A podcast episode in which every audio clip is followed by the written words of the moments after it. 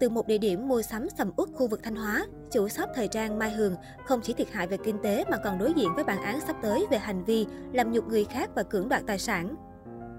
Hơn 2 tháng kể từ vụ chủ shop Mai Hường Thanh Hóa tác động vật lý, yêu cầu nữ sinh đền bù 15 triệu vì trộm váy 160 ngàn, khiến dư luận bức xúc. Trong khi các cửa hàng trên địa phương đều tấp nập mua bán thì shop này hiện vẫn đóng cửa im lìm. Theo ghi nhận của người dân xung quanh, shop Mai Hường cũng đang thông báo sang nhượng ngay dịp cuối năm. Được biết, cơ quan cảnh sát điều tra công an thành phố Thanh Hóa đã ra quyết định khởi tố bị can đối với Cao Thị Mai Hường, sinh năm 1992, trú tại phường Lam Sơn, thành phố Thanh Hóa, về tội làm nhục người khác và tội cưỡng đoạt tài sản.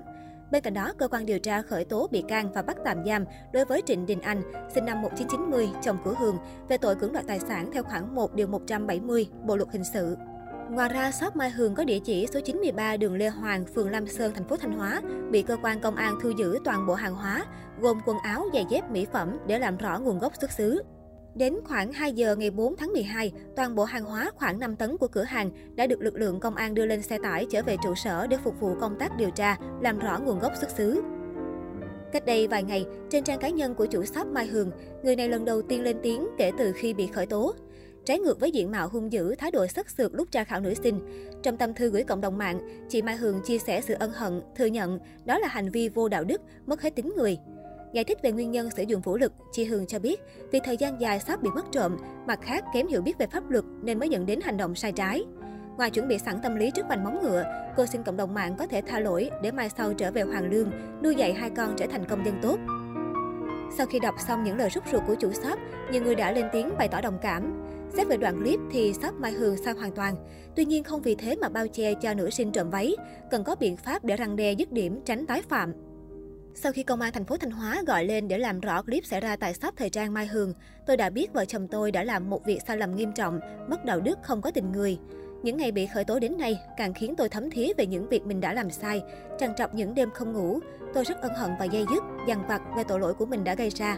Này tôi viết mấy dòng này, xin gửi đến cộng đồng mạng như một lời hối lỗi. Kính thưa cộng đồng mạng, hành vi phạm tội của vợ chồng chúng tôi và mẹ chồng tôi sẽ bị pháp luật xử lý đích đáng, đó là tất yếu.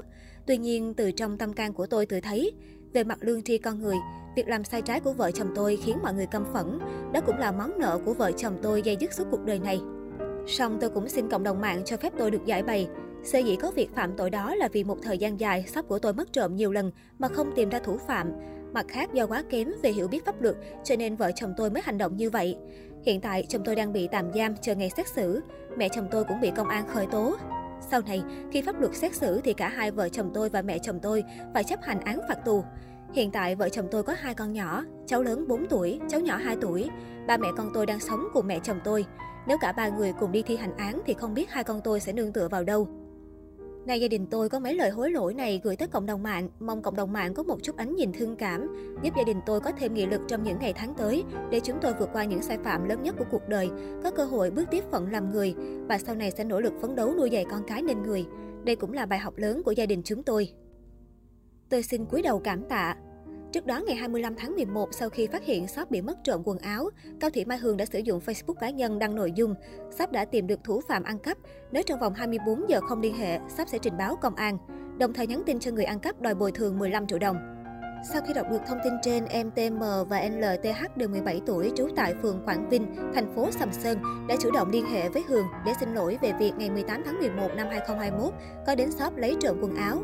Tuy nhiên Hường không đồng ý mà yêu cầu M và H đến shop để nói chuyện. 9 giờ ngày 26 tháng 11, M và H đi xe máy đến cửa hàng Mai Hường. H đứng ngoài, còn M đi vào trong. Tại tầng 1, M gặp Hường và bà Dương Thị Lan, mẹ chồng của Hường, cùng một số nhân viên bán hàng. Lúc này, Hương chủ động bảo nhân viên của mình cầm máy điện thoại để quay video, đồng thời yêu cầu M cởi mũ bảo hiểm, khẩu trang che mặt để quay clip.